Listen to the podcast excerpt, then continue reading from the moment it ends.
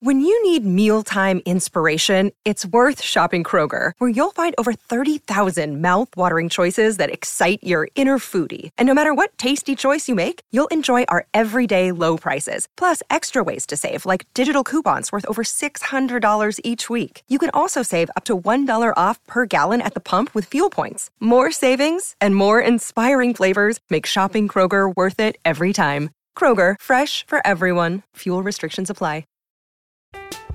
I'm Alex Rodriguez. And I'm Jason Kelly. From Bloomberg, this is The Deal. Each week, you'll hear us in conversation with business icons. This show will explore deal making across sports, media, and entertainment.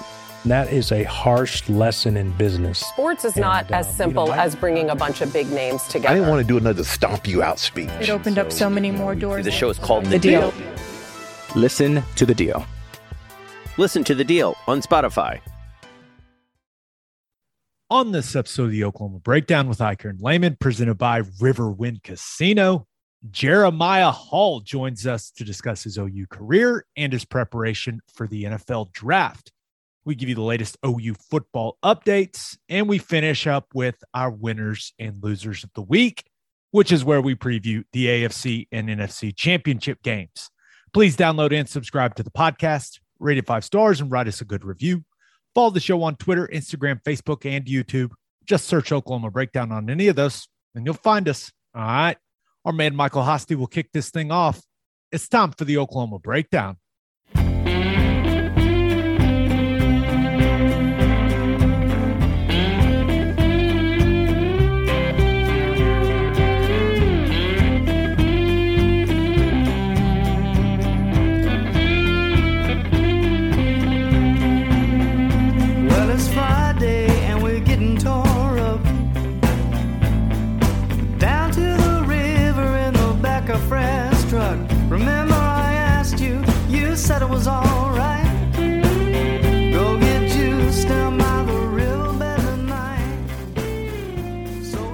It's a beautiful Thursday, January 27th, and you're listening to the Oklahoma Breakdown with Ikard Lehman, presented by Riverwind Casino.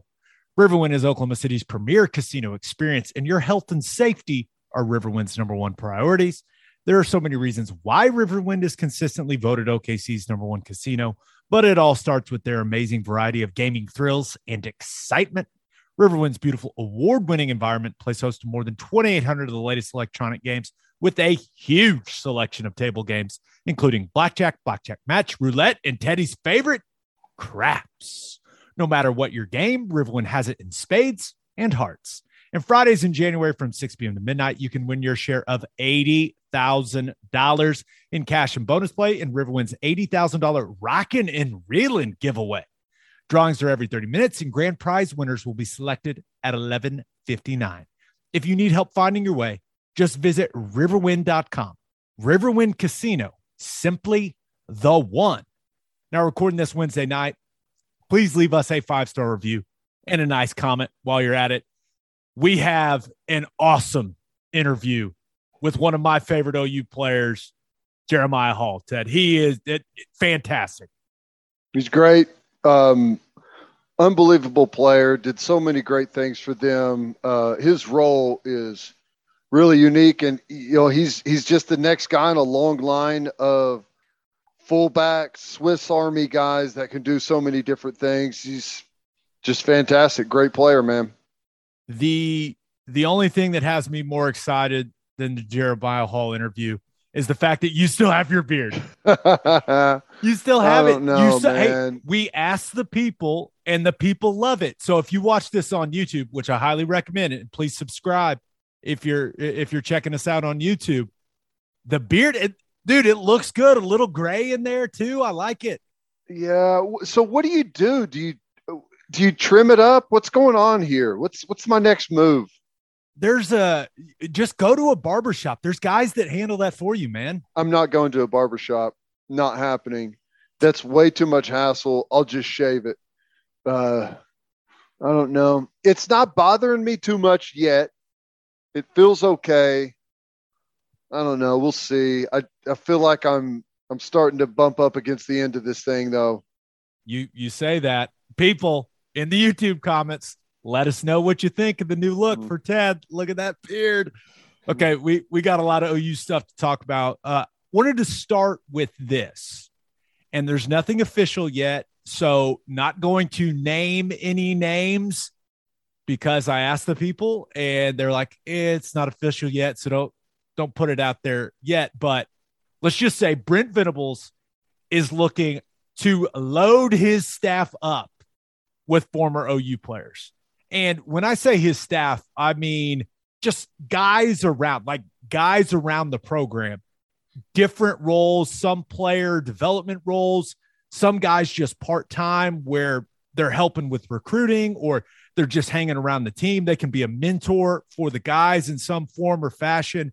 Just having guys that have done it and have gone and played in the NFL and have been to where these players want to go, having those guys as resources for the players at Oklahoma. And it it also, I think, one of the one of the things BV really wants to do is create that feeling that OU football is actually family. Like these are guys that have been through it. They can relate to you. They're here for you. They're here for you to to talk about anything you need to talk about, bounce things off, like all of that stuff. Ted, I think this is a smart idea, man. And I, I just love, I love Brent Venables' mentality that he has and the, the way he is approaching this. Yeah. It is, I, I think it's really cool. You know, as a young player, especially, um, you you're thrown into a new world around a bunch of new people. Uh, you've always got these great expectations and huge, huge expectations of what's going to happen. And uh, everyone that shows up is like, I'll be a starter as a freshman and I'll be all conference as a freshman or, or whatever it is. But everyone's always got these lof- lofty expectations. And you get there and it's way different, way harder maybe you're not getting coached the way that you expected and you're you're struggling. It's really hard. It's it's hard to go to a coach like your position coach or someone on on staff with something like that. And at least me i'm damn sure not going to a teammate with anything like that right? But to have someone that's really almost an in between. It's not your position coach, it's not your football coach, and it's not a teammate, but it's someone who's been in your shoes. Uh, whenever you go there and you tell them, like, look how miserable it is for me, that person just says, it's like that for everyone. It was like that for me. I went through this same type of rough patch. Here's what I did to make it better. Here's what I did that made it worse. Like, just having someone that is in a position that you feel like you can go to them with some different things that maybe you can't go to a teammate or a, a, a straight up position coach with. Just having guys around that can fill those roles, like the player development stuff and just being in the halls or, or whatever it might be. I think it's genius. I think it's, I think it adds that kind of missing layer that that that kind of holds everything together a little bit for guys that maybe don't have a, a place they feel comfortable with taking different things. Yeah, and I, I think this is something that Dabo Swinney and that staff at Clemson, like they they did a really good job. And I know that a lot of people have poked fun of, you know, kind of how folksy Dabo is with some of that stuff. But you you talk to some of the guys that went to Clemson and man, they just the, the culture that was there. I mean, it it was special right? There, there's a reason they were able to get all those guys to come play there, and there was a reason they won all those games and won national titles. Like they, it, it was, it was not just a high level of football on the practice field and all of that, but it, it seems like they really did build an atmosphere that guys really enjoyed.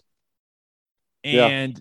I think there's a lot of negativity out there now, man. There's just a lot of negative. We're exposed to a lot of negativity so to to just have people that you you can bounce things off and you you can share your experiences with like And it's not like you have to go to a doctor's office or anything and talk to a sports psychologist, which I'm a big believer in all that stuff because that stuff was good for me. But this is, like you said, it's like an in between.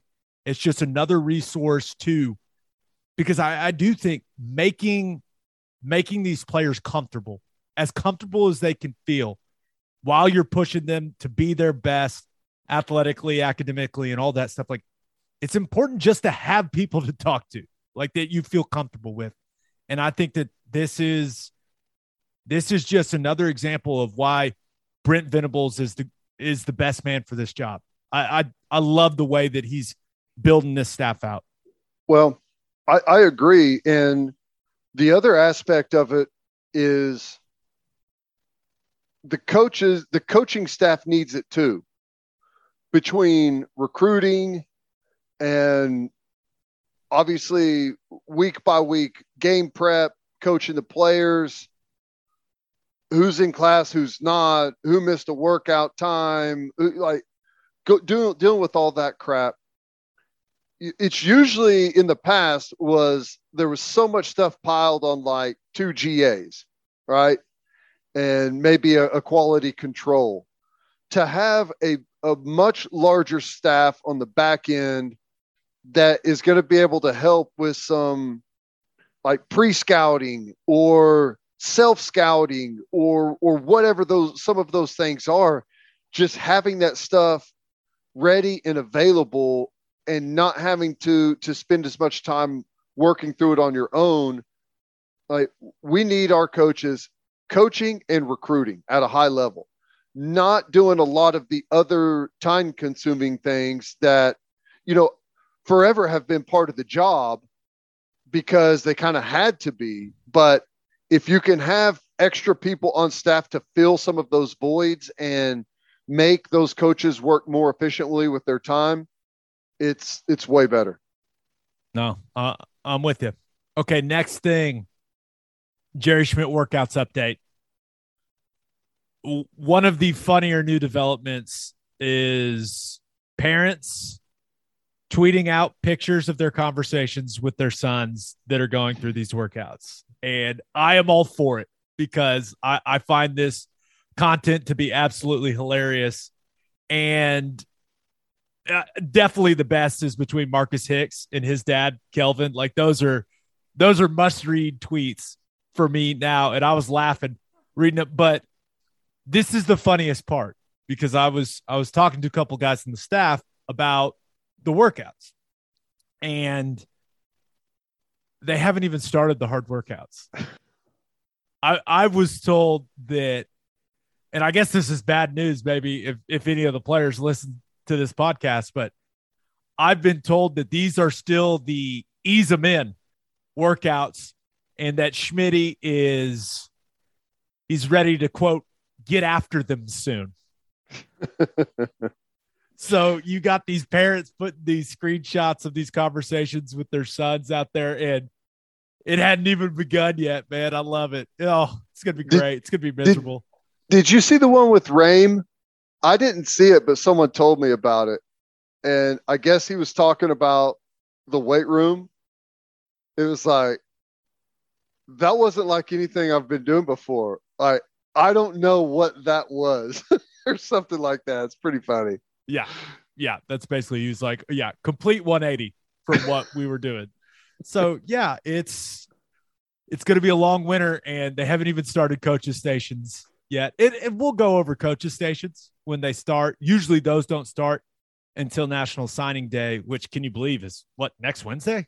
Coming up quick. Yep. Yeah. So uh, that's when the real fun begins. Is once uh, once the February signing date is out of the way. But yeah, it's about to get it's about to get real real yeah well there's there's always a, a ramping up period lucky for them they were kind of in the condition that they were because the ramping up period for them is going to take a little bit longer like the testing and all of that stuff um i can't believe like we're almost we're almost out of the month of january and they haven't really even started yet i think one year we started winter workouts before, like, well before school started. And like, I don't, it probably wasn't legal, but you know, we did it anyways. So I feel like it's, it's kind of really late, but I guess that's, that's when everyone gets started now. And, but yeah, you're right. It's going to ramp up in a hurry. Yeah. All right. Let's talk a little bit about the roster. But first, the only place to stop when you're road tripping is Love's Travel Stops. Love's has over 560 locations in 41 states, offering 24 hour access to clean and safe places. Whatever your road trip needs are, Love's has it. Fuel, fresh food, all the snacks and drinks, including my favorite, yes, Java Amore. That coffee is fantastic. Love's also has you covered if you forget your phone charger or headphones. They've expanded their mobile to go zone so you can grab any of that stuff there. Make sure you download the Loves Connect app for exclusive offers from today's most popular brands. The Loves Connect app also includes a route planner and store locator. When you see the red neon heart on the highway, stop in and say hi at Loves Travel Stops. For a full list of what Loves has to offer, visit loves.com. I'm Alex Rodriguez. And I'm Jason Kelly. From Bloomberg, this is The Deal. Each week, you'll hear us in conversation with business icons. This show will explore deal making across sports, media, and entertainment. That is a harsh lesson in business. Sports is not And, uh, as simple you know, I- as bringing a bunch of big names together. I didn't want to do another stomp you out speech. It opened up so many more doors. The show is called The Deal. Listen to The Deal. Listen to the deal on Spotify. And Opolis Clothing has created a limited release of Oklahoma Breakdown merchandise. There, let's see what we got. A little bit of a throwback there. Oklahoma Breakdown on the on the helmet. OB. And, and I want to say, if anyone thinks, if before anyone thinks this is orange, this is orange. So it's like an actual like red. right. Yeah, it's not orange. So I don't want to. I don't want to hear it. that it was that it was orange. No, no. I just, I you never know. Okay. When when Right. people see real red, they'll be like, that looks a little orange. It's not orange. This is orange. This is Right. red. It's pretty obvious. There Very red. And is it buttery soft? Oh, it's buttery soft. That's right. The shirts and the hoodie are buttery soft. Go to opolisclothing.com. That's O P O L I S clothing.com and use our promo code TED, T E D, for 10% off your entire order. You still get a discount on all of the OU and Oklahoma City Thunder gear also. That's opolisclothing.com and use promo code TED for 10% off. Buttery soft and 10% off. And we're we're in stock, right? Our limited full- release isn't as limited as it once was. They we we impressed, so they ramped the numbers up, baby. Let's go. So go grab it. Go grab it. Okay. So offensive line transfer from TCU, Tyler Guyton. And I remember this kid well because he's a massive human being, Mhm. listed at 6'7, 312. And they used him as a jumbo tight end. I think they put him in like 90 in the game this year w- when they played OU. And he, I, so I went back and watched it, and he had a few really impressive snaps where he was moving some dudes off the ball. And I was like, okay. So I am excited about his potential. Uh, talked to a couple of guys I know down in Fort Worth that are around that program, and they say they they were they thought he had a really high ceiling and that they were disappointed to lose him. So he's clearly got some athleticism. There's no doubt needs to get a little stronger. We've got a guy for that now. Also needs to get a little better technically as an offensive lineman. We've got a guy for that too. One thing I love, he's not sloppy. Not sloppy. I don't like my linemen sloppy. I like my linemen athletic looking, not a ton of blubber on you. I I like the way the kid looks. And there's just not a lot of human beings out there that have this type of frame and move the way that this young man moves. So he is a developmental project for Jerry Schmidt and Bill Bedenbaugh. But if you can get this kid to his ceiling, man, this could this could be a guy that's starting along your offensive line. So I, I I'm very interested to see how Tyler Guyton uh, kind of fits in this program. Yeah. No, I, I think if you can get your hands on six six, six seven, three hundred and ten pound guys that can uh, move around a little bit, that have some position versatility. Now, I don't expect him to have position versatility once he's at OU. The guy's going to be a tackle, um, and I don't know, maybe he'll be an offensive lineman. But um, that's the type of guys you you want. And, and you've talked about this before. It's better to be leaner and build than it is to always be trying to fight against it and lose. Um, you typically get a, a, a leaner, um, more athletic version of a player that way. So I'm with you. I think it's great. We need depth there, and it's always easier to to add depth from guys that have college experience. So I'm down with that. And doesn't hurt that he's college teammates and high school teammates with pretty good football player that's still hanging out in the portal. Yeah. Yeah. Guyton high school and college teammates with Ochaun Mathis, who I who did not have a great year last year compared to his two seasons before that, but wouldn't mind him choosing to play in Norman and still hasn't committed everywhere. Everywhere everyone thinks he's going to Texas. And uh, I don't know if it it's the Gary Patterson connection or or what, but when he entered the portal, a lot of people are like, oh, he's going to be a Longhorn, but he hasn't announced anything. Not one so, yet.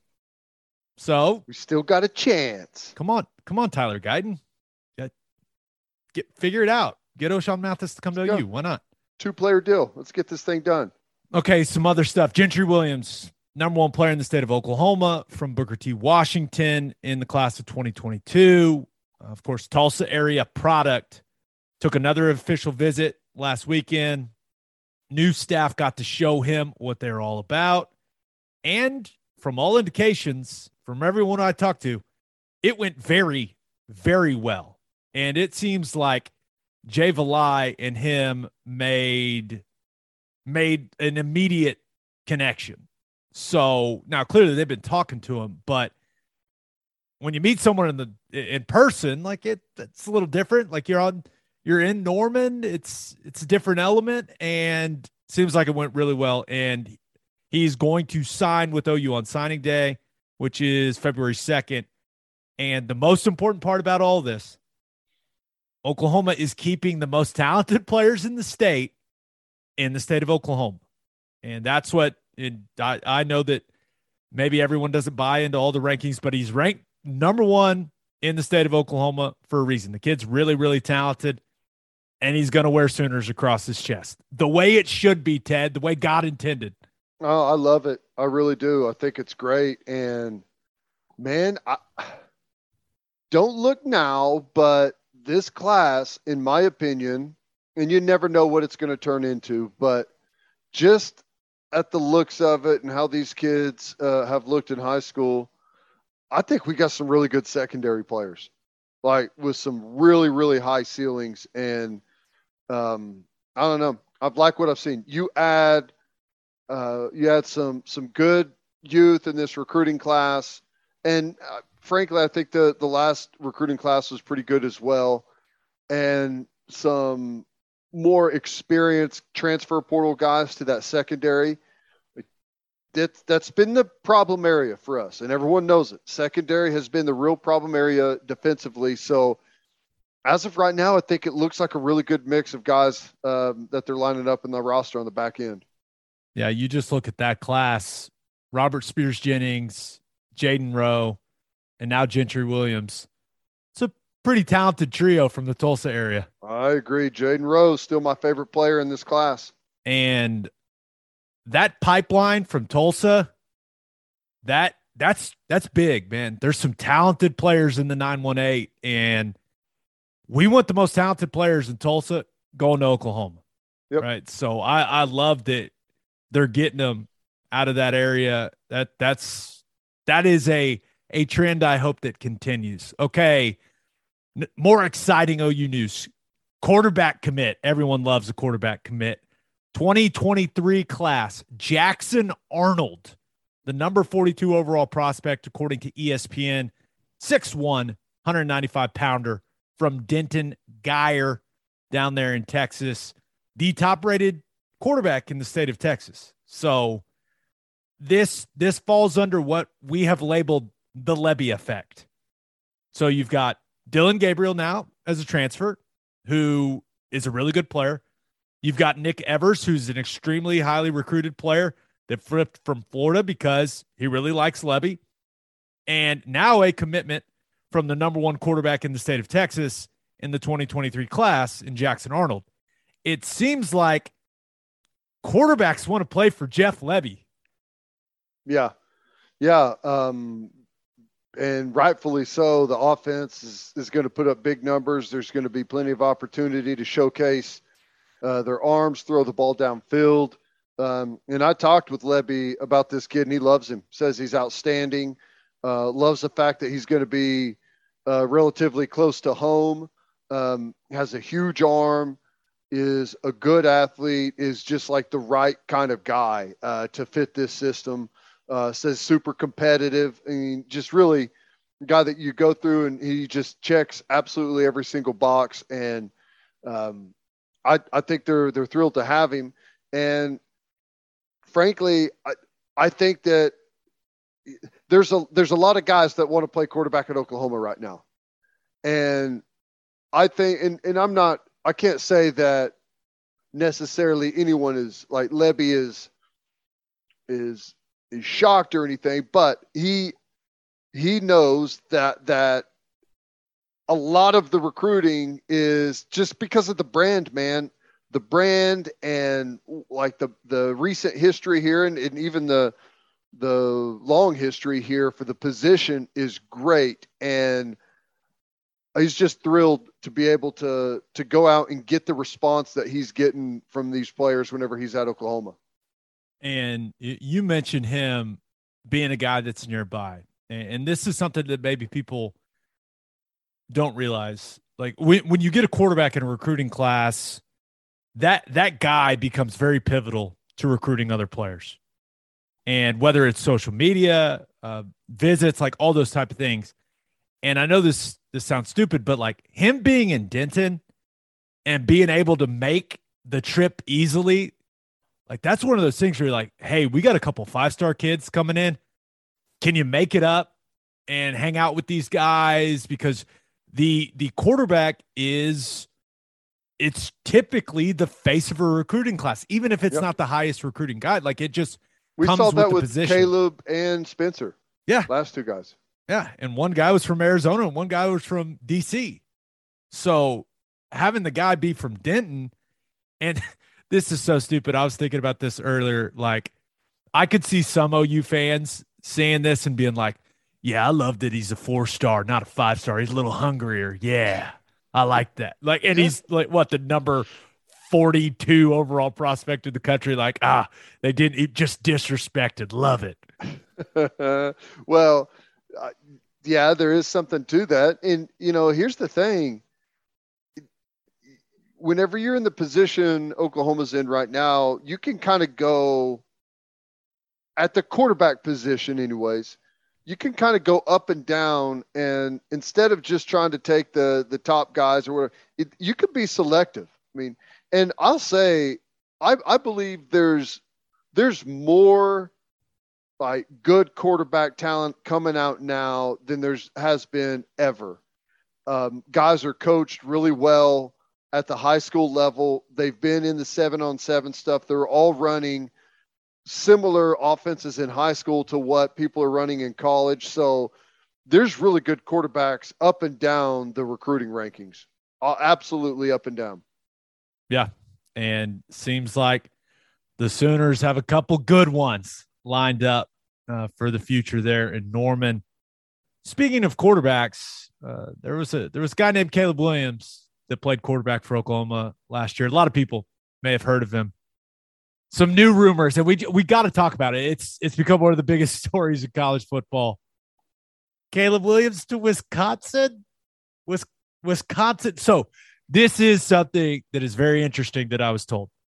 So when Caleb Williams initially went into the portal, I had a few different people tell me that they had talked to Carl Williams, and one of them told me that when he asked Carl where Caleb might go, he was like, "Oh, we we really don't have anywhere in mind. but then he kind of pressed him on it. And that the two schools that Carl Williams mentioned by name were Michigan and Wisconsin. So when this popped up, I wasn't exactly shocked. I was like, "Oh yeah, I, I I, remember that. That that was that was noteworthy back then." But I guess Wisconsin is planning on hiring the Baltimore Ravens tight ends coach Bobby Engram, as their next offensive coordinator. That guy coached nine seasons in the NFL. He coached with Paul Chryst at Pitt in 2012 and 2013.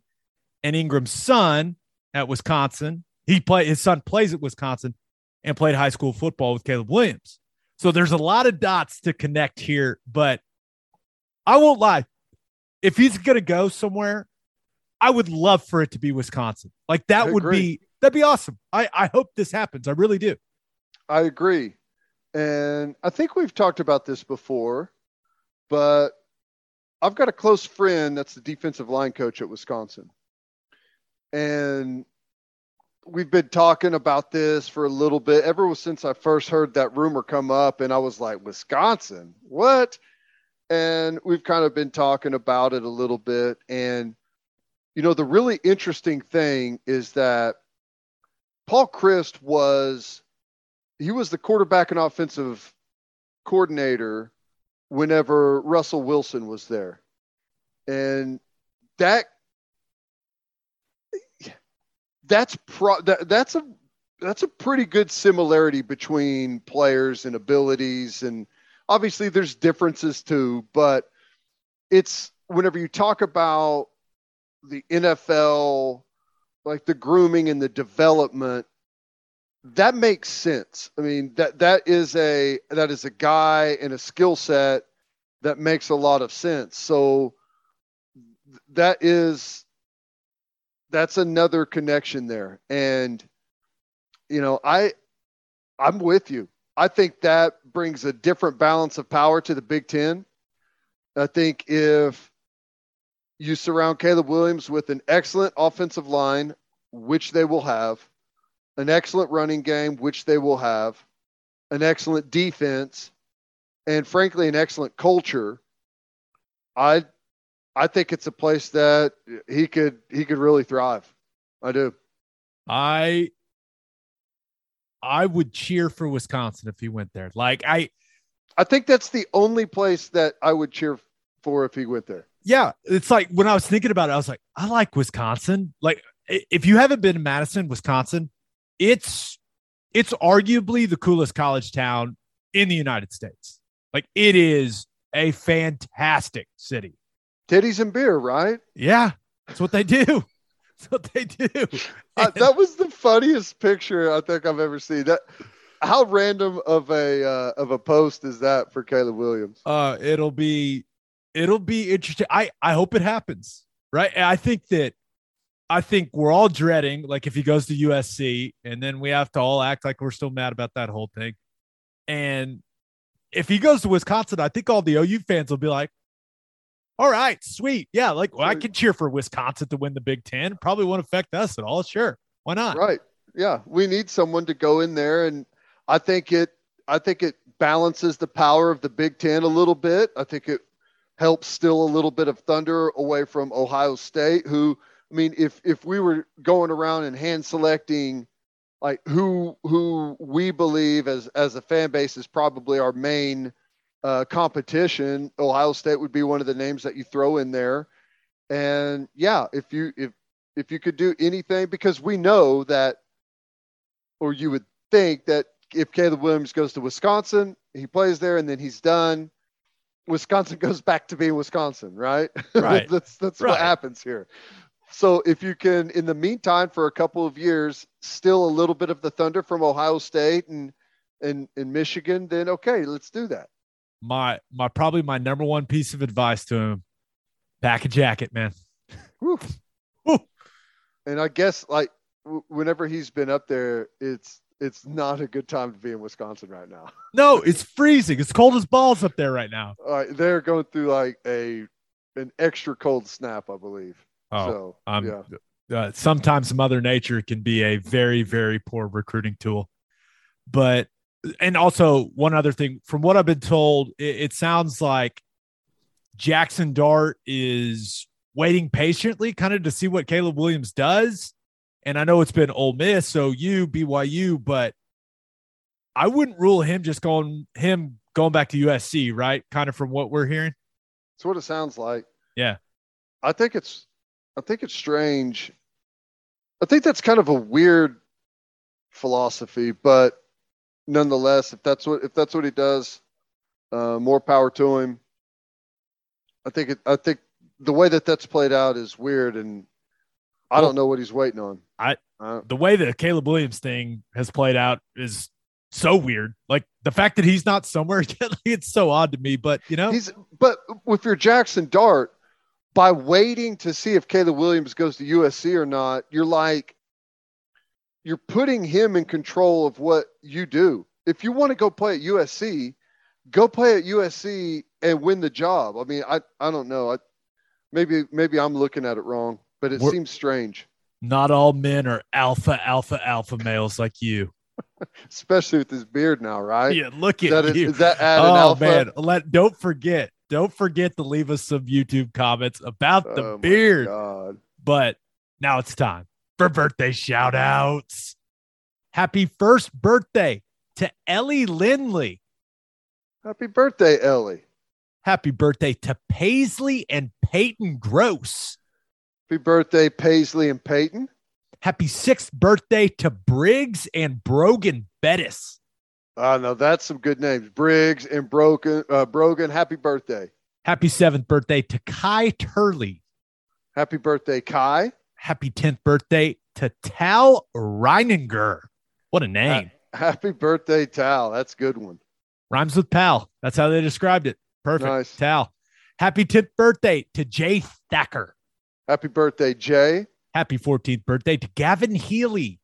Happy birthday, Gavin. Happy 15th birthday to Xander Osborne. Happy birthday, Xander. We should have never started this. Happy 18th birthday to Levi Dunsmore. Happy birthday, Levi. Happy 25th birthday to Dylan Polston. Happy birthday, Dylan. Happy 28th birthday to Meredith Croak.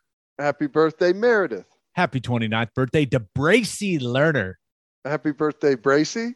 Happy 32nd birthday to Josh De Bartolo. What a name. Happy birthday, Josh. De Bartolo or D Bartolo? D? D. D Bartolo. Sorry, Josh. Happy 35th birthday to Donnie Pappas. Happy birthday, Donnie. Happy 40th birthday to Dave Patol. Happy birthday, Dave. Happy birthday to Ashley Rohde. Happy birthday, Ashley. And happy birthday to Tristan and Praise Lika, who are Chiefs grandkids, Ted.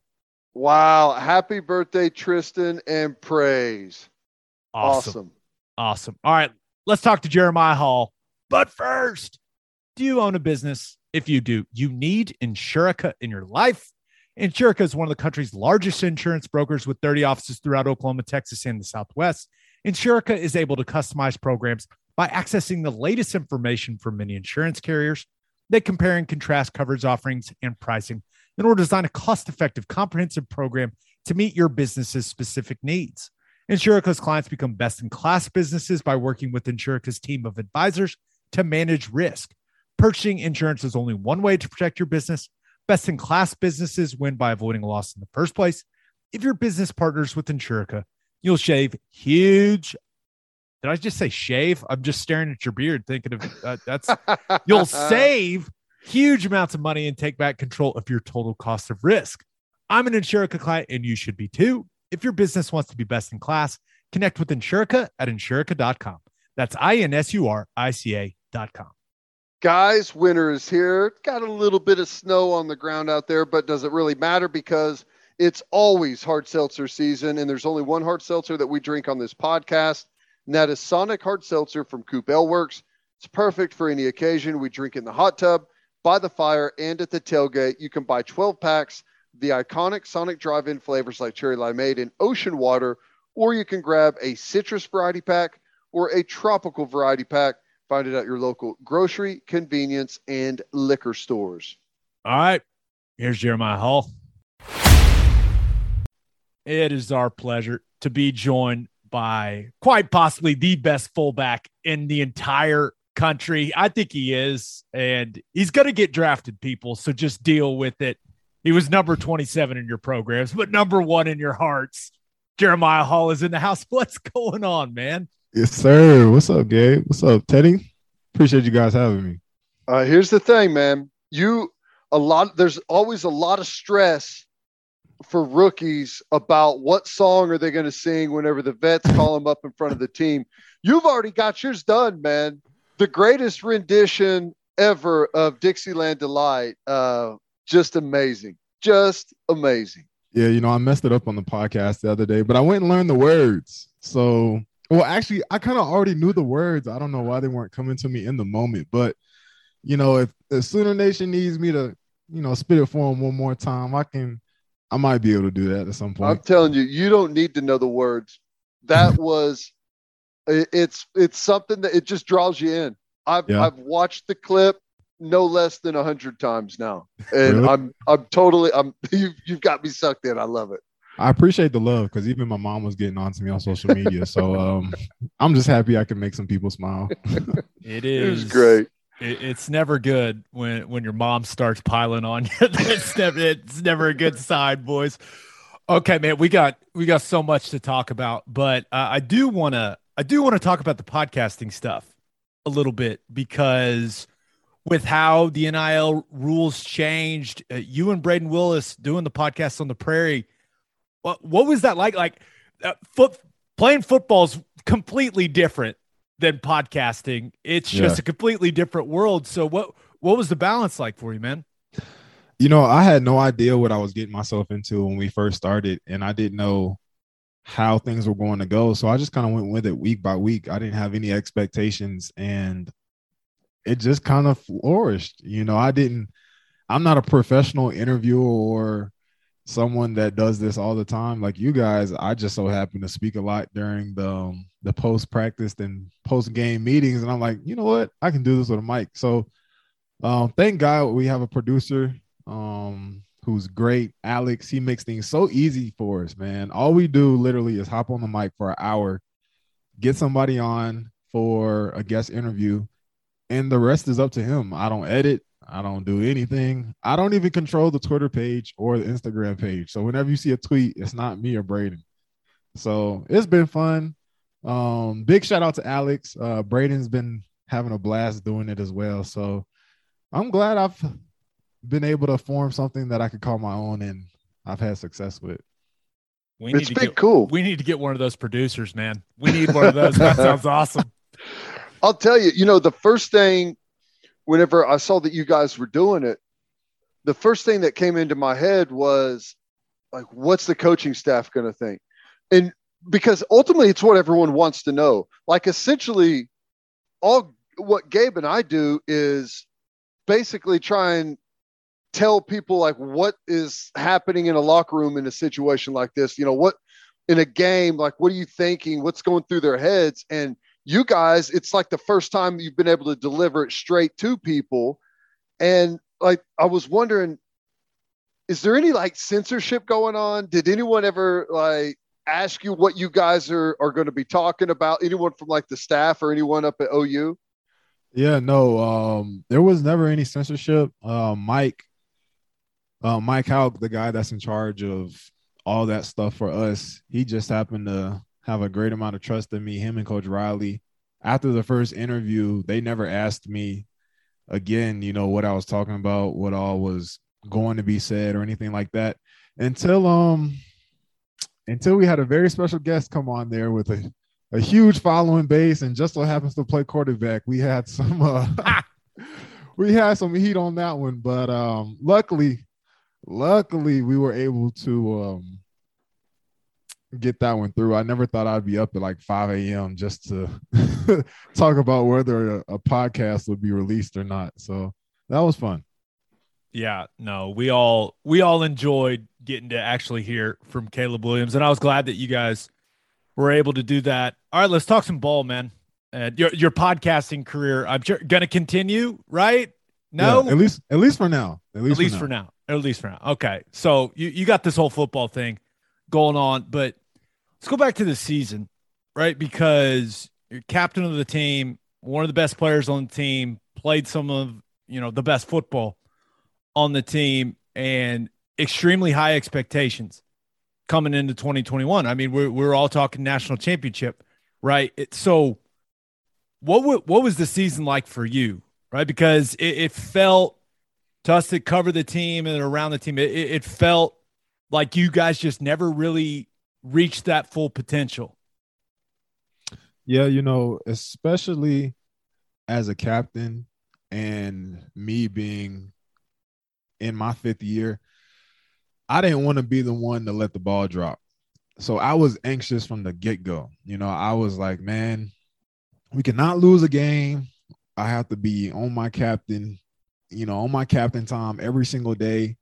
Um, I got to make sure I take advantage of every opportunity I have, and I try to to lead with that authority, to lead with that enthusiasm, and um, it just never it never played out the way I imagined it. There's no reason that I can honestly point to that would tell you whether or not we would have won a game or whether or not the season would have been a little bit different.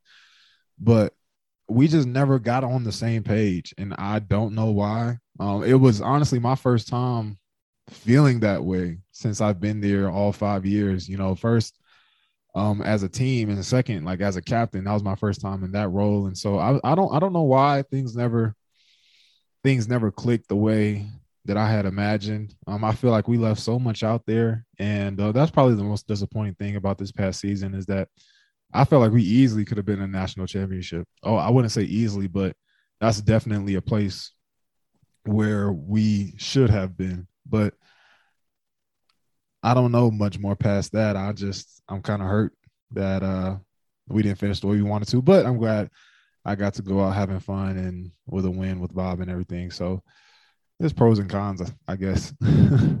yeah. Uh, well, it was it was a it was an interesting year you know, f- for a million reasons. But you know, I remember you guys were nine and zero oh and undefeated, and you know, from the outside looking in, like the the fan base and and people covering the team, just it was it never felt or it was never really treated like a nine and zero oh team. Like there was maybe it's because of the lofty expectations to start off the year, but did you guys feel the same way? Was was there or was it like what do we what's what's the big deal we're we're undefeated right now yeah we've maybe left some things out there but we haven't been beaten was there that feeling or or did you guys feel like maybe things weren't right i know the older guys felt it um you know guys like me guys like brayden kennedy brooks uh, marquise hayes because we talked about it but when you're playing with a lot of young guys especially on offense guys like you know caleb even spencer you know it's his second year but he, he's still a young guy. You know, we got Mario Williams, we got Andrew Raym at center. Um, we got we got Chris Murray, who's you know it's his first year starting, uh, second year Oklahoma. The rest of the guys, you know, they've had experience of what it's been like to go to the playoffs, but a lot of them didn't play uh, too much in those playoffs. So the point of me saying that is certain guys can feel it and certain guys couldn't. And I don't think we did a good job of making sure that those young guys and and guys who hadn't necessarily been in the fire, guys who don't know what it's like to make it all the way to the end of the season and finish in championship November. And so that's probably a department where we failed, but it definitely didn't feel like a 9 0 season. I know I remember I was talking to somebody um, it was somebody um, I can't remember who it was, but it was somebody who just transferred into Oklahoma, and it wasn't even a player. But they were like, "Man, when I was at this other school, we would have been so happy to be nine and zero, oh, but here nine and zero oh doesn't even feel like nine and zero." Oh. And I was just like, "You're exactly right." So it, it, it wasn't it wasn't the best nine and zero that I've been a part of, that's for sure, or the first undefeated season to that point. It didn't feel like it. Yeah, I, I think we we all were acknowledging like, hey, it's great you're undefeated and you never have to apologize for being undefeated, but the the level of play, like the execution, just wasn't where where everyone expected it to be. You guys included. Okay, so my senior year, I had three different guys play quarterback.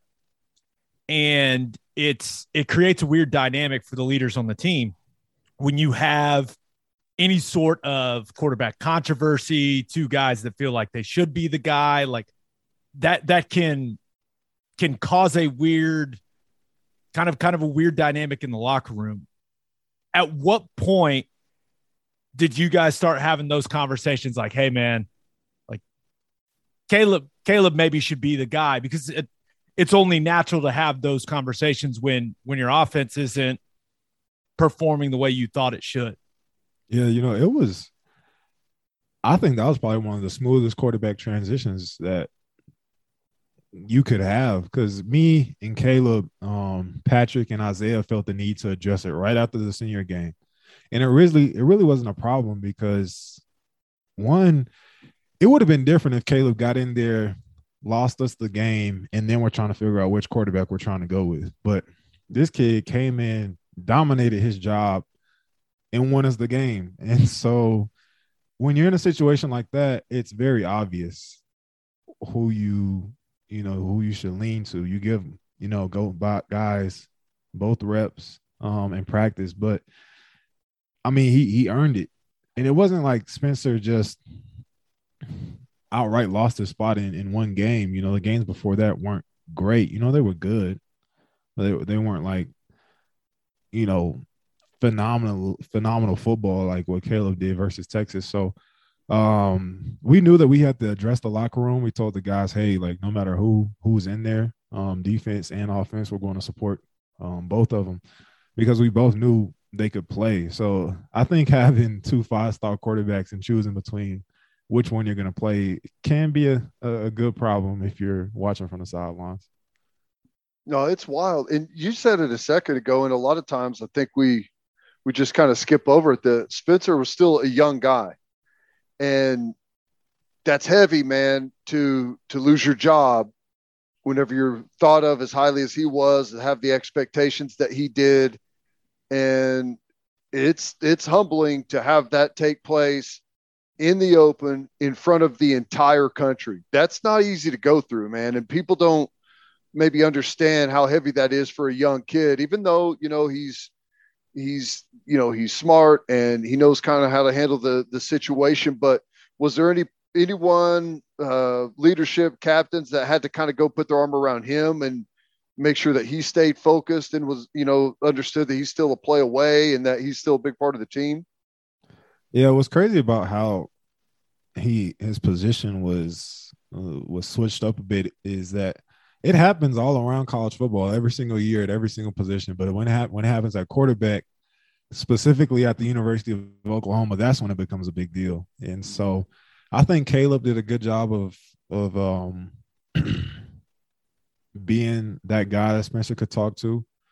Um, I know I wanted to be a little bit, but Caleb did a better job of of that type of deal, and um, I just you know let the let things fall where they were. You know, I gave both of them a little bit of space. Um, offered to be there if either one had questions or or or just wanted to chop it up. So, um, but to answer your question, I think Caleb did a great job of of being there for for Spencer in a time where you know he didn't know what was going on, and Caleb kind of has has done has been through that a little bit. So I thought he was the right person for it.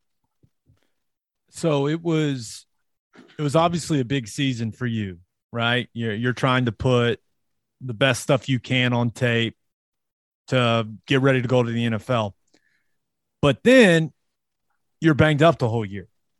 So eh, do you feel is now the time to tell everyone how hurt you were during the year? Because you and I, we talked about it a lot, pretty much every week. Where you like, dude, I'm, my shoulder's about to fall off, or my legs about to fall off. And yeah. Just how, how banged up were you throughout the season? Because it seemed like every week, man, it was something new.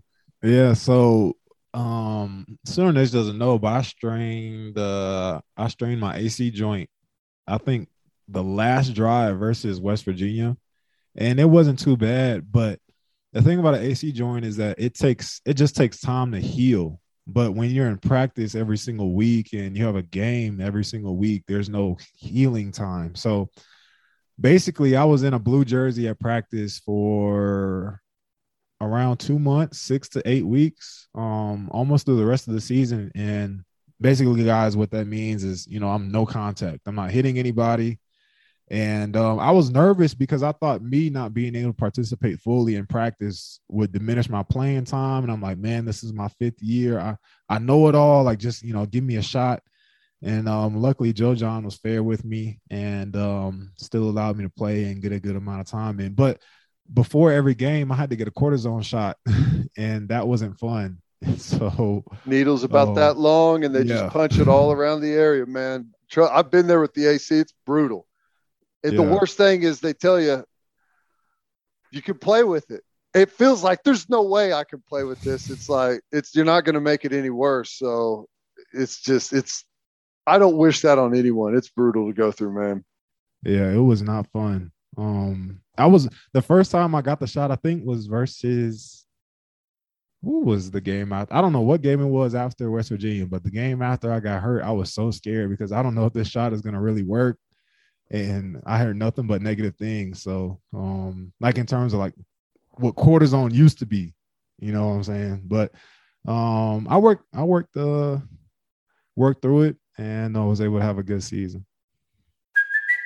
It's Kaley Cuoco for Priceline. Ready to go to your happy place for a happy price? Well, why didn't you say so? Just download the Priceline app right now and save up to 60% on hotels. So, whether it's Cousin Kevin's Kazoo concert in Kansas City, go Kevin, or Becky's Bachelorette Bash in Bermuda, you never have to miss a trip ever again. So, download the Priceline app today. Your savings are waiting. Go to your happy place for a happy price. Go to your happy price, Priceline. What's the what's the conversation been with you uh, at the next level? Like just as far as how how people envision using a guy like you? Because I gotta tell you, man, just shocked at how good you are downfield in the passing game and, and in the scramble drill and some of that stuff. That's not like you don't fit into the full bo- fullback box, so to speak, right? And you're like like a I don't know a true H back to where you can do both. It's it's kind of a it's a unique spot. So yeah. what's been your feedback? You know, my focus right now is number one, just to be as best as I can. But two, whenever we're talking to these coaches, you know, I'm saying, hey, like, look at um Juszczyk for the 49ers for, for for the 49ers, number 44. Thank God he's in the league because I feel like that's a perfect picture of what I can do. You know, I'm not necessarily the every down, put my hand in the dirt type of tight end, but you can move me all over the backfield. I can go cut off the backside. You can give me a handoff. I can get open um, in the flat or anywhere in the, in the middle of the field, just like he does. And I feel like now is a perfect time for my position. You know, the tight end, you know, tight end roster for the NFL is super deep right now, but I feel like I can wiggle in there and and, and make myself known. And so I'm excited, especially for the Senior Bowl. Um, I think that's my biggest opportunity to show what scouts didn't get to see me do in practice, especially on these one-on-one routes. Man, I can't wait. Um, I, I don't know if you guys know or if Sooner Nation knows, but I don't even go against linebackers when we practice. I, I go against our corners and, and safeties. And so when you have three seasons, three off seasons going against just them, you know, you typically you learn a few things. And I got a little little bit in store for these guys at the Senior Bowl. So I'm excited for it. Yeah, you'll you'll do that. You'll do a little blitz pickup against the linebackers one on one, which is a oh, fun yeah. drill. Going to yeah, be I'm, all kinds of fun. I'm ready. as far as as far as the Senior Bowl, right? You and you mentioned it. It is it's massive to show what you can do in front of all those NFL decision makers. So, uh, what are you doing to get ready? Where where are you training? Who you working with? Uh, how's that all working for you? I'm at Landow Sports Performance here in Denver, Colorado, South Denver, and Centennial. And um, Landow, Loren Landow, he's the head strength coach for the Denver Broncos. So he's basically their Schmitty. so it's his entire program. Um, I got another guy named Augie. He's a former track star, ran track in college and um, now he's a strength coach, knows everything about the body, that type of deal. So he's running it. Um, Loren Landow made the program. Uh, Christian McCaffrey trained here when he was coming out, and um, I'm making some pretty good progress, man. I think I'll surprise surprise some people um, on this combine or pro day. So, by the way, I find out if I go to the combine on uh, Friday, I believe Friday morning. So, hopefully, I get that invite. I've I've talked to several NFL people that have you at the top of the board for fullbacks. You're you're going to get invited. Yeah, if you're at Yeah. the Senior Bowl, you're definitely going to be at the combine. Is there is how how big's the group? Is there guys from kind of all over the country that are working out there with you? Yeah, there's a lot of guys from um, here in Colorado, um, Pueblo, um, University of Colorado, Colorado State. Uh, got a couple guys from Oregon State, uh, one guy from Kansas, and basically just guys everywhere. Um, mostly Midwest, West Coast guys. Uh, Okay, you you mentioned Schmitty. There's there there's a lot of discussion around how rigorous the strength and conditioning program has been over the last couple years at OU. Teddy and I only know what we've been told, right? And, and we relay that to people. But you went through it. Wha- How was it, right? Because I there there are people saying it made it sound like you guys were just doing like yoga and Pilates. I know that's not the case. I know that's not how it was going. But you had Schmidt your freshman year, right? Yeah, yeah, I had Smitty Yeah. for an entire so year. you have so- you you have a great point of reference to compare it. So like yes. just but put it put it out there. What what what are what are the differences? You know, I'll never talk bad on Bennie Wylie and his program or anything because he's the one that, you know, got me through. But I, I felt like Bennie was more technical. He focused on your one, like kind of one rep at a time. You know, we're going to correct it and um, we're going to work hard when we need to. But if something's going on, we're going to make sure that you're healthy. Whereas Smitty is, um, he's just gonna go, man. You guys know, like he's he's not waiting on anybody. You're gonna catch up. You're gonna you're gonna go at his speed. It, it doesn't matter if something's wrong with you. You're just gonna learn, and eventually you're gonna keep up with the group. you know what I'm saying? He he's gonna have things his way. Um, there is no other way, and um, I don't. There's not really a. I don't even know what to say. The difference is, but it's it's just something about Schmidt that makes him different, man. He's um he's a different ball game than than Wylie. Love Wylie though. Whenever everyone was talking about him coming back and some of the uh, the old horror stories started making their way out, where some of the young guys that knew you were there whenever he was. Was everyone trying to hit you up like, "What's it going to be like? Is are people making this out for, to more than it is?" Or Yeah, yeah. No, uh, when Smitty was announced, um, the the new head strength coach, obviously we have guys like me, Caleb, you all, uh, ties there telling all the horror stories, and so everybody has, you know, nobody's scared. Obviously, everybody's like, you know, I I don't worked hard. I know how to work hard before, and I'm just like, all right, you you've never met this guy before, and so they're asking, they're trying to, you know, gauge them and and, and see what life is going to be like, and you know, it's just like walking into your first workout with Smitty. You just don't know. You don't know what you don't know. Guys are definitely nervous, but you know how it is. Once you get into the groove of it, they'll be all right.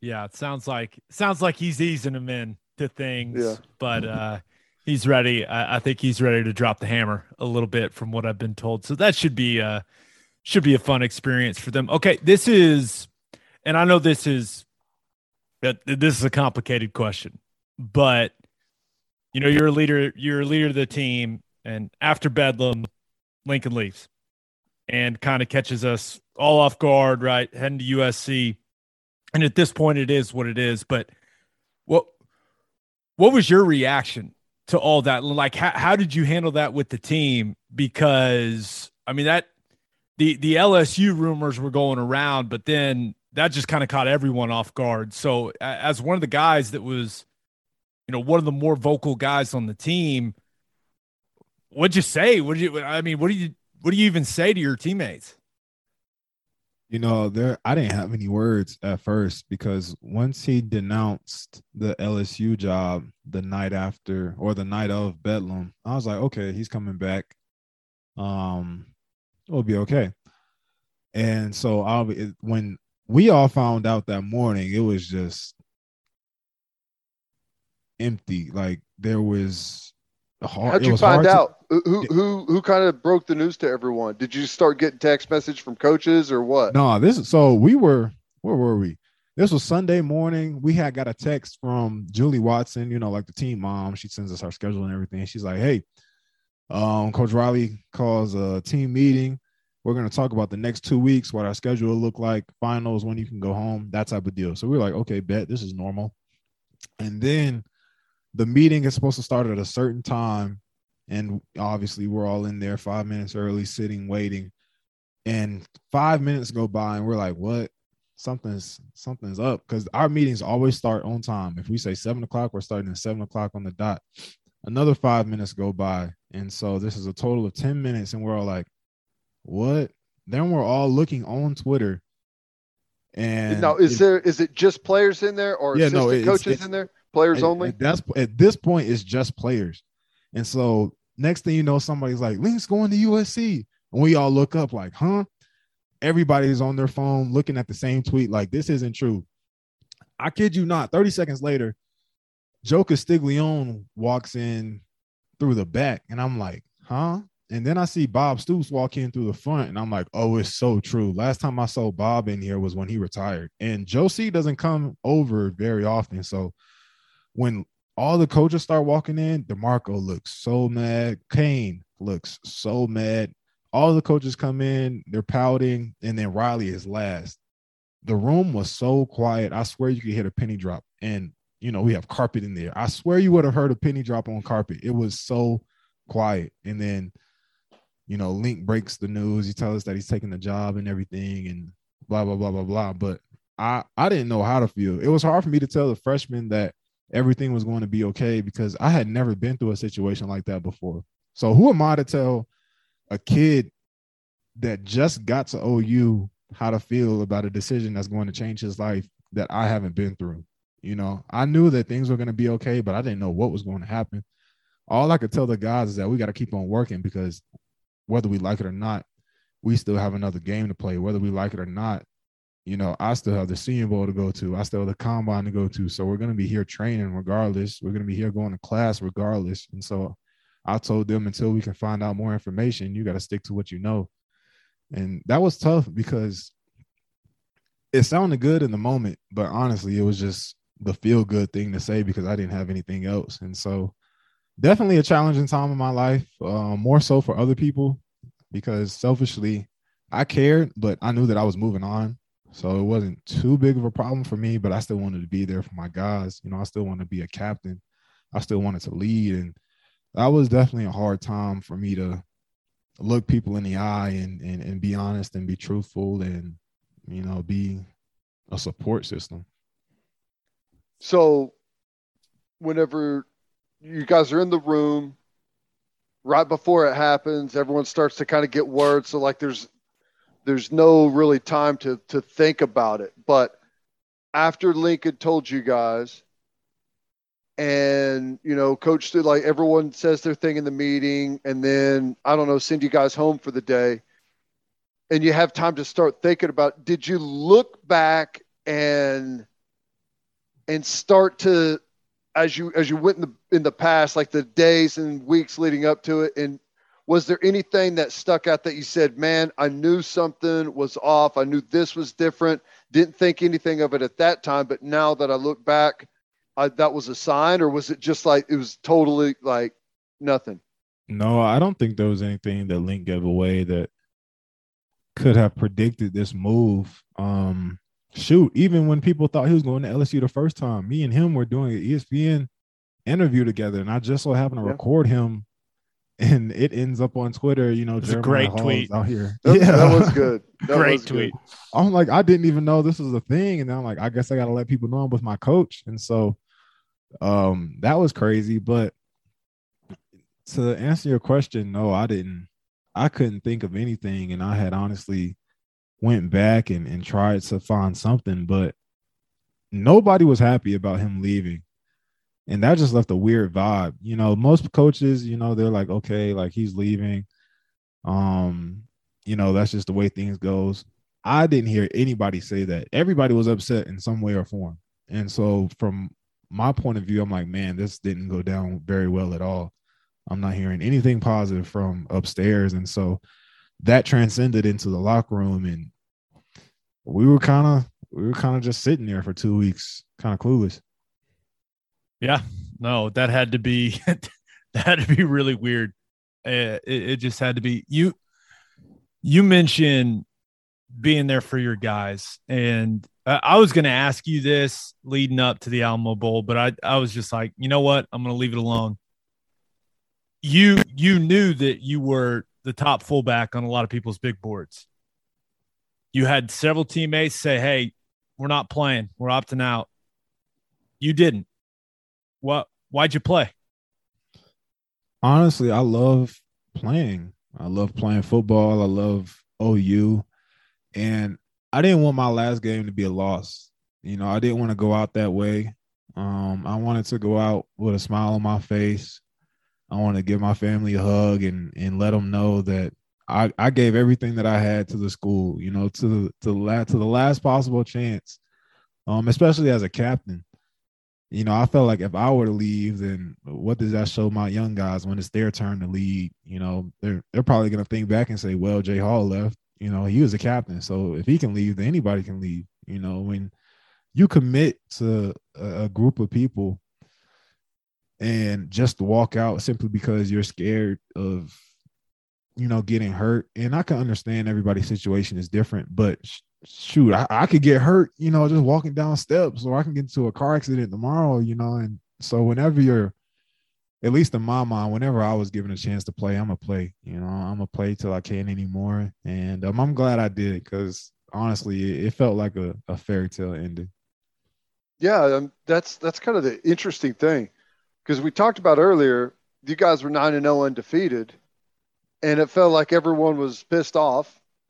Um, and then the deal happens with Lincoln, and then all of a sudden, like Coach Stoops kind of takes over. Um, Venables is announced between then and the in the bowl game, and then all of a sudden there's all this like positive energy, and a season that started off where anything other than a playoff was would be a massive disappointment. All of a sudden, it turned into an Alamo Bowl that the fans were just like thrilled with and loved and showed up in big numbers for and really enjoyed. Was it the same feeling for you guys that, yeah, we're not where we envisioned at the beginning of the year, but this has actually turned out to be pretty cool? Yeah, once we lost and went through what we did with Lincoln leaving – once Bob was announced the head coach and we actually got back out there on the field for practice, I felt like I was having fun because at that point, everyone that was there was just like, you know what, we have nothing else to worry about. You know, there's Link's gone, um, Venables is the head coach. All that's left for us to do now is play. And so I, I had San Antonio, the Alamo Bowl. That was probably the most fun I've I've had during a bowl week in my time at OU because uh, the pressure was off. All I wanted to do was have fun. Um, win Bob his uh his retirement game, and uh, right off into the sunset. And so um, I always say when you're not thinking about football and just out there playing, um, everything just naturally folds and happens the way it's supposed to. Yeah, I, I think that I, I know I enjoyed that game. I had a smile on my face the entire time on, on that sideline okay, Brent Venables gets the job, right? And you're in this weird position, right? You're you're you're graduating, you're out, and you're you're moving on to the NFL. But there was a little crossover there, and I, I don't know how much Coach V was actually coaching during practice, but with your interactions with him once he got the job, what what are your thoughts? What are your thoughts about BV? Yeah, no, he wasn't a coach at all for the preparation for that game. You know, he has so much going on in terms of moving here, getting his family here, um, recruits, um, that type of deal. So uh, Bob took care of all that, but I did make it a point to go upstairs and have a conversation with him before I left. So um, I ran into him once in the hallway, had a conversation with him, and then I went upstairs to his office, talked to him about 20, 25 minutes. And I just told him what I thought that Oklahoma needed in order to improve, especially as a captain, as a guy that led the team. And so I wanted to get that off my chest because I feel like I did, I couldn't leave without letting him know um, what I thought. And um, second, obviously, I wanted to to get to know him, and I think I think he's a great fit. You know, obviously, you guys know a little bit more about him than I do because he's he's been here before. He's not like he's new. But um, I wanted to to meet him personally just so he could match a name to a face, that type of deal. And you know, like I said before, I think he's great. You know, I think he's genuine, and um, I think that's not something that a lot of people have. Like when you're talking to BV, like this man generally cares about what you have to say next. Like every little word that you say when he's talking or when you're talking, he's listening. He's listening with intent. And I feel like a lot of people can't generally genuinely produce that and he does naturally and i think that'll take him a long ways. Yeah no i agree with that. You know you are you're a guy that played a ton of football had a huge role in the offense obviously a captain so you you ended up probably having a, a pretty close relationship with with lincoln riley. It did have you had any conversation with him since that that team meeting? Has he reached out to anyone to you or or anyone else, or or was that kind of it?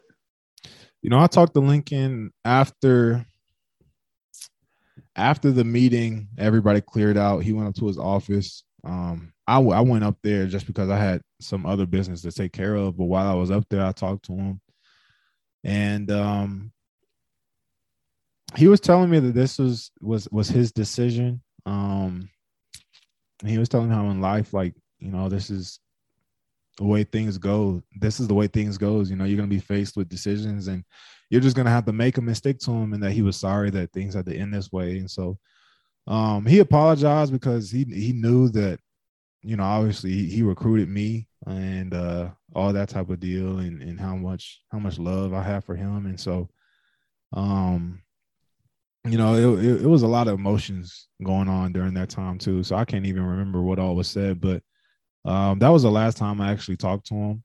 Um, no, he sent me a text, you know, um, checking up on me, making sure I was doing good, and uh, that type of deal. But uh, we haven't, you know, talked much over the past couple months. Obviously, he's busy, busy, but um, he did shoot me a check, a text to let me know that he cares and he's rooting for me and everything. And if I needed help or whatever, he'd be there for me. So um, that's all. That's all the interaction I've had with him. Yeah, if you guys have any uh Big 12 championship reunions. That could be that could be awkward, man. yeah, you know what? Um I don't think I'll be going to USC or anything like that anytime soon. I'm sure uh, Riley's not. You're you're not going to recruit for the Trojans? Oh, come on. you know, I, I don't think Coach Riley's ever coming back to Oklahoma. yeah. Well, we'll see. We'll see. Oh, Ted, you got anything else? Uh, if not, we've got we've got some fan questions. Well, I always love fan questions. We better get to those. Oh, this you're you're gonna really love this first one. This one comes from so we normally do this thing called call your shot, where people ask questions or like uh, you know write comments and, and we read them, yeah. Jeremiah. But we have a special edition which is questions for you. Okay. First one comes from Dean Dickens on Twitter, and he says, "At what age did you start balding?" Oh. well, Dean, let, before I answer your question, let me tell you my dad went bald when he was 22. And so I always prepared for the moment. I knew that whenever I started shading and it was time to let it go, I would just let it go and never turn back. I was I was 19 when my hair started thinning. I'll never forget. I got a haircut. I cut it low and um the barber paused. He was like, "Oh," and I was like, "What, man? What's wrong?" He was like, "Man, Father Time done got you." And mind you, I'm only 19, and so he has me look in the mirror, and I'm like, "No!" I'm sitting there about to start crying, man, and so for a year and a half, I try and hide it with with spray and picking it out and that type of that type of deal. But when I pledged to my fraternity, um, for tradition is to is to shave your head, and so that gave me an excuse to just be bald and stay bald, and I never look back. Hey, I feel your pain, man. When I was in high school, I remember I took my helmet off one time and I saw like hair on my helmet. I was like, I didn't have a haircut, but it took me about five seconds because my dad's bald, all of his brothers are bald, my grandpa's bald. And I remember asking my dad, I was like, but everyone says it comes from your mother's side. And he started laughing. He said, Yeah, I held on to that one too. Let's see if it gets you anywhere. okay. We got a couple more. Here, here's one from Ron F on Twitter. He says, Hey, Jeremiah Hall, gonna keep it light. What is your favorite football movie? Uh, Friday Night Lights. Good answer. That's a good Yeah. answer. It's Yeah. got to be that or Remember the Titans, right? I feel, or Yeah. the programs for. I could see the program being Teddy's favorite. That's Yeah. that's me. Yeah. Or that's that's my era. I'm I'm a little I'm older than you guys. That's the program. And uh, I think this is the moment we've all been waiting for. This comes from Coda Perry on Twitter. Has Jeremiah Hall ever thought about pursuing a career in singing? Yes. That Dixieland Delight remix was straight fire. oh my gosh. You know what? I'll give you all a sample. Hold on. Let me clear my throat. Spend my dollar parked in a holler neath the mountain moonlight. Hold her up tight against the wall. Make a little loving all night. A little turtle doving on the mixing Dixon land. Hey, Yeah, there you go. that's good. All right. That was awesome. But I prefer the original vi- uh, version that you put out. yeah. That version's going to be the best one. Yeah, I It's said awesome. something about water. There's definitely no water used in that song. Yeah. That's awesome. Oh, Jeremiah, you're you are one of my favorite players since since I started doing the the sideline thing. You're you're one of my favorite players. Um, you're the man. Uh, thanks for the time and can't wait to see what your future looks like in football, man. Very excited for you. You're gonna do Thank- great. Don't worry. Don't stress. It'll be fine. Thank you, man. Thank you. I appreciate the love. Thank you for having me on. Um, hopefully we can do a a, a yearly update from now on. Oh, we're on- getting on you after first- the draft. Once Yeah. you once you once you go early day three, we're getting you. Watch. Okay, yeah, get some NFL updates on here. That'd be cool. What you got to like? I know it doesn't matter, just an opportunity. But is you got a favorite team, maybe that you grew up watching, or that you watch now, or an offense, or a coach that that you like? Yeah, you know, um, somewhere warm with low taxes would Yeah, would Florida. make me, Yes. would make me smile. So if, uh, if Tampa comes calling, um, anywhere in the South, um, give me a holler. I'm here Awesome. for it. All right, man. Thanks. Appreciate you guys. man that was that was a great conversation with our guy jay hall i love uh, he's one of my favorites no, he's fantastic. He's been not just a good good player, obviously a good player, brought so much to that offense. Man, you go back and look at his receiving touchdown numbers and stuff. It's insane how good he's been over the last couple of years, but he's also been obviously a really good voice in that locker room and a good ambassador for the program outside of it as well. yeah no doubt he's he's repped the university of oklahoma really really well all right let's finish up with our winners and losers of the week but first Concussions are a part of football. They don't have to be a part of your pool party. Nip the slip with Soft Rocks Rubber Safety Surfacing.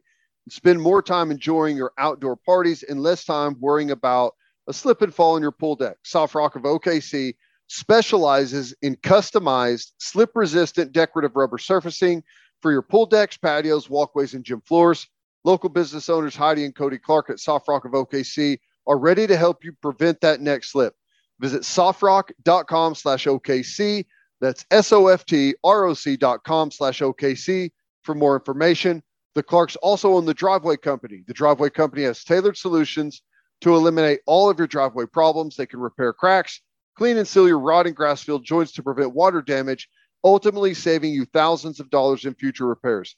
Visit the drivewaycompany.com slash OKC for all of your driveway repair needs. Learn more about Softrock and the Driveway Company by visiting their Facebook and Instagram pages or by calling 405 294 9834. make sure you send your kids to bishop McGuinness catholic high school january 30th through february 5th is national catholic schools week and bishop McGuinness wants you to know that they provide a level of educational and spiritual deve- spiritual development that will set your children up for success in college and in life. Bishop McGuinness has kept their kids safely in classrooms, knowing that it is vital for their learning. I give Bishop McGuinness a ton of credit for preparing me to manage academics and a social life, all while playing football at Oklahoma. Uh, McGuinness got me prepared for that. You can visit bmchs.org for more information. And yes, financial aid is available. As always, Ted, kick us off. Who do you have as your winner of the week? It can be difficult at times. It can be, you get caught up in the moment. You want to know what's happening. And whenever you're famous, I'm guessing like Baker Mayfield, you want to see what people are saying about you. But Baker has said, Gabe, he's done with social media. He's stepping away. He's getting to the grind. He's putting his head down. He's going to work this off season. He's done dealing with all the distraction. It's time to move forward. I love it. I think it's awesome. And hopefully he gets his wife to get off social media too. That that can be tricky. That can be tricky. Right. Now, I feel like this is your dream. Like this Yeah. is this is what you want your life to be like. You you would live without a phone if you could. Like if you didn't need it for work. So I feel like part of you just made Baker your winner of the week because you're a little jealous, a little jealous that he can Yep. do this. Yep. Um, I'm living vicariously through Baker right now for being able to log off. Uh, I think it's awesome. I think it's great. Think it's think it's fantastic. I think it's going to do him a lot of good, even though for a lot of his career he's been really good at you know using some of that stuff as fuel, you know, and to to really motivate him and drive him. And I'm sure in one way or another he's still going to do that. There's plenty of it out there for him, but I think it I think it's going to be smart for him to step aside. Nothing really good out there. It's not going to do him any good to be uh, you know, commenting and chiming in on social media. Uh, you know, like the list that he keeps of people that have said bad stuff about him. Does he? Does he like have a ceremonial burning of the list? Like, is this? Is he just a new person, or does like I? I feel like that chip on the shoulder he's got is so big it can't go away. Like, no, yeah, th- that would change like the complexion of who he is. Can't have that happening. He's logging off of social media. My guess is he's going to generate his anger from print media. He'll be picking up the uh I don't know what's the Cleveland Plain de- what's their Yeah, I think you're right. Cleveland Plain Dealer, Dealer? yeah, I think that's Dealer, their something like that. yeah.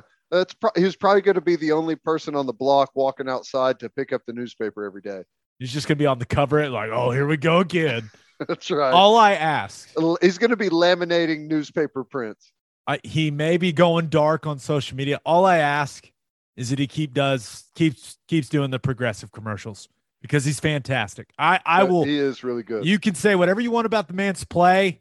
You can't. No one. I will not accept any Baker Mayfield acting slander. He's spectacular in those commercials. Nope, I agree. I, I think they're I think they're smart. They're funny. I love them a lot. All right, who do you have as your who do you have as your loser of the week? This has been a point of frustration for a long time for me, and I guess it fine. It maybe it's over. I don't know, but the Baseball Hall of Fame not putting in Barry Bonds, Roger Clemens. Uh, I think it's an absolute joke.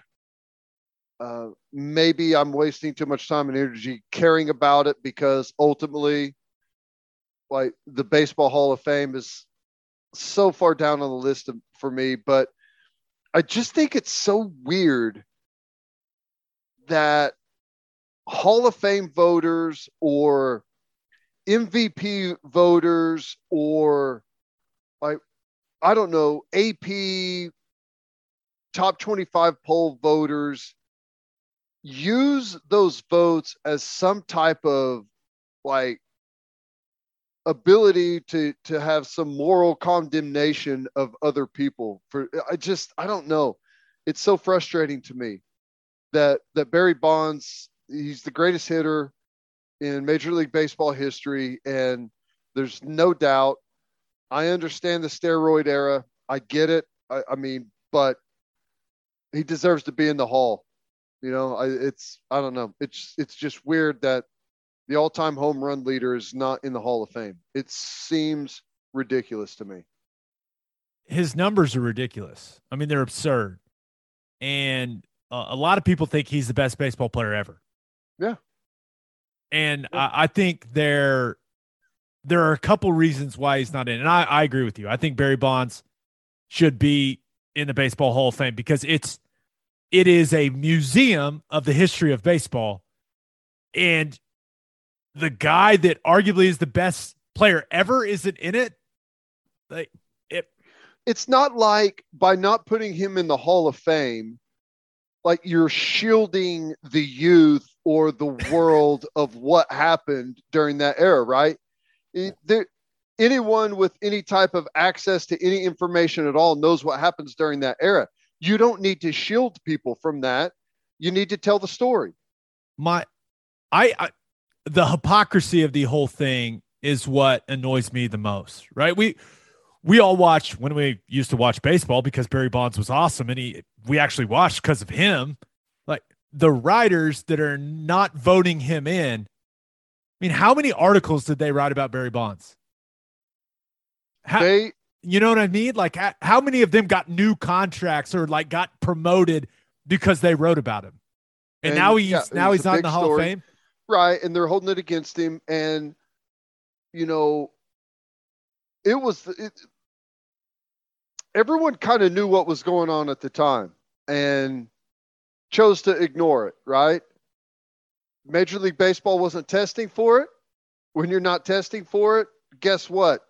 Everyone's going to push the limits, and I I don't know. I think it's I think it's strange, especially whenever the guy that the lone guy that gets in this year, David Ortiz, was suspended for PED use, right? So, yeah, I, but the the whole thing when he got suspended, like a a big group of guys tested positive for they didn't really know what, and then they said it was inconclusive, and then, so I, I am glad Big Poppy got in because I, I, I he deserves to be in. A lot of people, a lot of Red Sox fans consider him the most important Red Sox player ever, right? With yeah. with kind of the the culture change and you know breaking the curse and everything that he did, winning those titles. So I I'll say this. I think the most obvious reason why and this and this is one of those things. Remember, nerdy baseball writers are the ones voting for this. David Ortiz is a super nice guy. Super nice guy. And Barry Bonds was a huge asshole. Mm-hmm. And I there there is a large part of me that thinks Barry Bonds being a huge asshole is it might be the reason he's not going into the Hall of Fame. Like, yes, the steroids and all that stuff, but I think people at the end of the day they went, eh, I, I didn't like that guy. I'm not putting him in. Hey, we saw a writer this year openly say that he will not vote for Aaron Rodgers as the MVP because he thinks he's a jerk. So it's it's it's been openly admitted that there's that type of bias out there. My question is if Barry Bonds would have tested positive for steroids and served some type of suspension, then at that point would it have been okay to vote him in? I I don't know, but Ortiz is in first ballot. I know. I, I don't know. It's such a it's so weird. It's weird. By the way, baseball's Whatever. still in a lockout. and it doesn't yeah. seem like there's any progress being made. Crazy. That's the most we've ever talked about baseball in this podcast. And it's us getting mad at them. So yeah, you're crushing it. You're crushing it, Major League Baseball. Good job, baseball. Hopefully, the Hall of Fame's today's game era committee, which is the longest name of a committee in human history, can uh can get Roger Clemens and Barry Bonds and, and those guys in eventually. All right. If you're a whiskey or bourbon drinker, stop what you're doing. head to your favorite liquor store and buy some Balcones products. You got to grab some of Balcones Balcones lineage single malt whiskey. It was just voted one of the top 20 whiskeys in the world by Whiskey Advocate, and you'll be shocked by how affordable it is. Also, you got to snag some of Balcones baby blue corn whiskey. It's made from blue corn. That's the fancy corn. And that is why it has won more than 25 awards. Last but certainly not least, you got to buy some of Balcones pot Still bourbon. Its big flavors make it the perfect bourbon to drink year round. In 2012, Balcones single malt won the best in glass competition, beating brands like Johnnie Walker and Macallan, became the first American distillery to win the competition. This stuff is the real deal, people. If you love great whiskey and bourbon at a great price, then Balcones products are the only way to go. The whiskey may be made in Texas, but the owners, they are from Oklahoma. To find a liquor store that has it, visit balconesdistilling.com. First Fidelity Bank is hey, a full. One second. People keep saying they want more Teddy ad reads. By God, we're giving them to you. We're splitting these 50 50 now, baby. Let's go. Let's go. Uh, First Fidelity Bank is a full service financial institution based in Oklahoma with tailored solutions for all your personal and business needs checking accounts, saving accounts, home loans, and much more. They do it all, whether it's online banking from your computer or mobile banking from your phone. Everything is stress free with FFB. Making mobile deposits, paying bills online, and moving money to different accounts could not be easier. First Fidelity Bank also provides free ATMs worldwide, making banking convenient wherever you are. They also give back to the community. FFB donates a total of more than $500,000 to local charities and educational foundations. Make your life easier and go bank at First Fidelity Bank. Visit ffb.com for more information. Okay, for my winner of the week, thought about going with Oklahoma State. Uh, first of all, the fact that AJ Ferrari is alive is a win in itself. Crazy.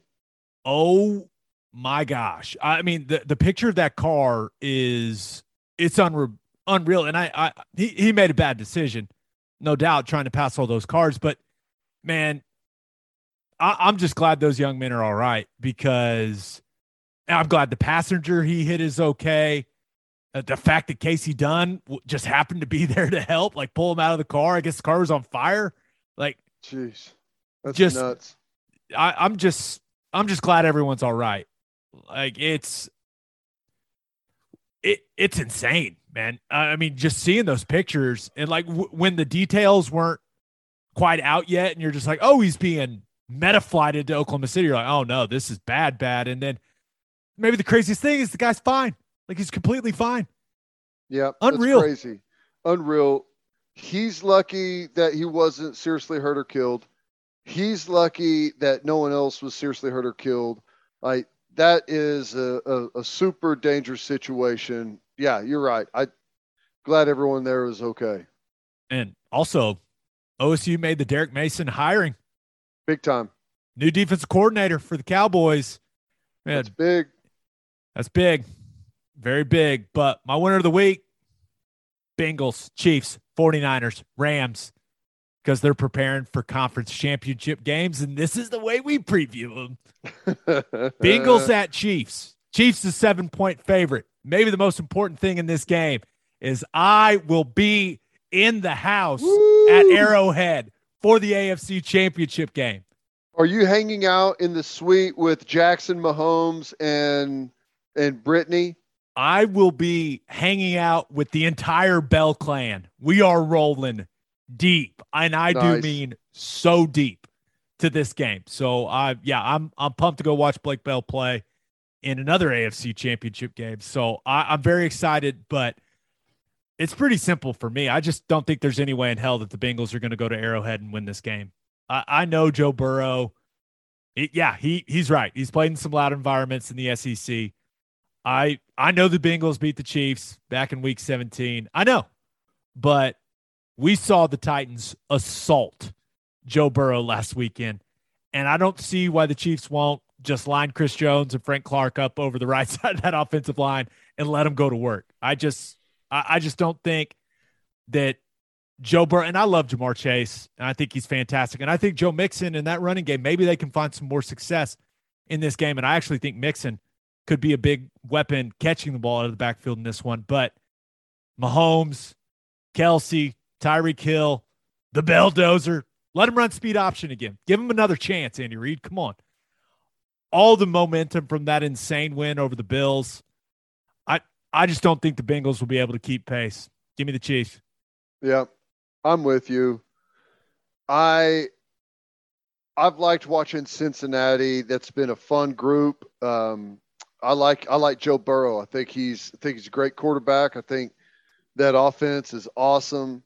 Um, I think it's cool. Zac Taylor's is the head coach of that team and what they've done. Really, really good stuff. But I believe this is the end of the road. Now they're capable. Any you know to go out there and and put up some big numbers offensively, and you never know what's going to happen, right?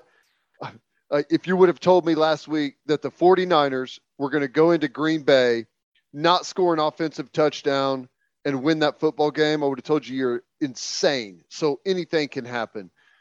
Uh, that's why we watch it. And I do think it's going to be a really good game, but I think Kansas City is just too good.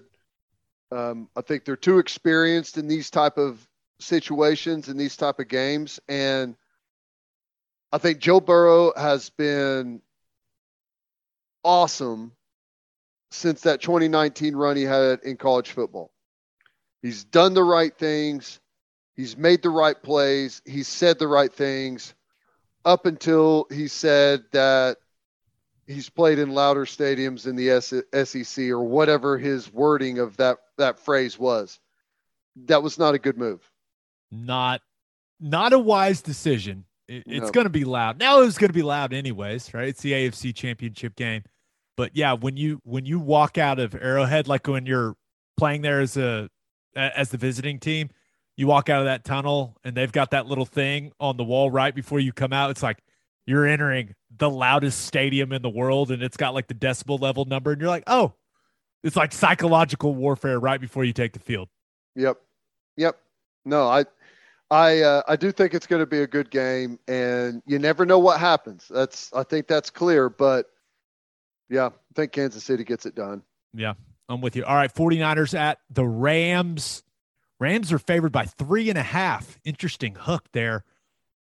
We'll see how the crowd is divided for this game. I know there are some concerns that the 49ers fans could take over SoFi Stadium for this one. But I guess Stafford's wife is buying a bunch of tickets for the fans, right? Do it, doing whatever they can. Yeah, whatever they can to make sure that the 49ers fans don't take this thing over. And 49ers, man, they've had the Rams number, right? Beat them six times in a row.